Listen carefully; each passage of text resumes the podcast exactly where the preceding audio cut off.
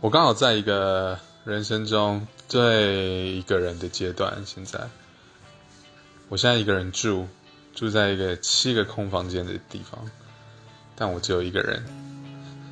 在一个月后，我妹回来了，就会有两个人住这里。然后我平常在外县市工作，那里我也不会，那里我没有任何认识的人。然后我才，因为我可能这出国时间太长了。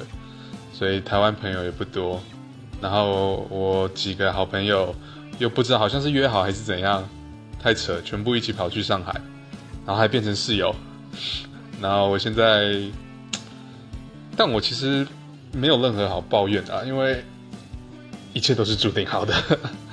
我现在的一个人，就是我现在的课题，嗯，学会吗？有啊，慢慢有在学该怎么怎么怎么适应。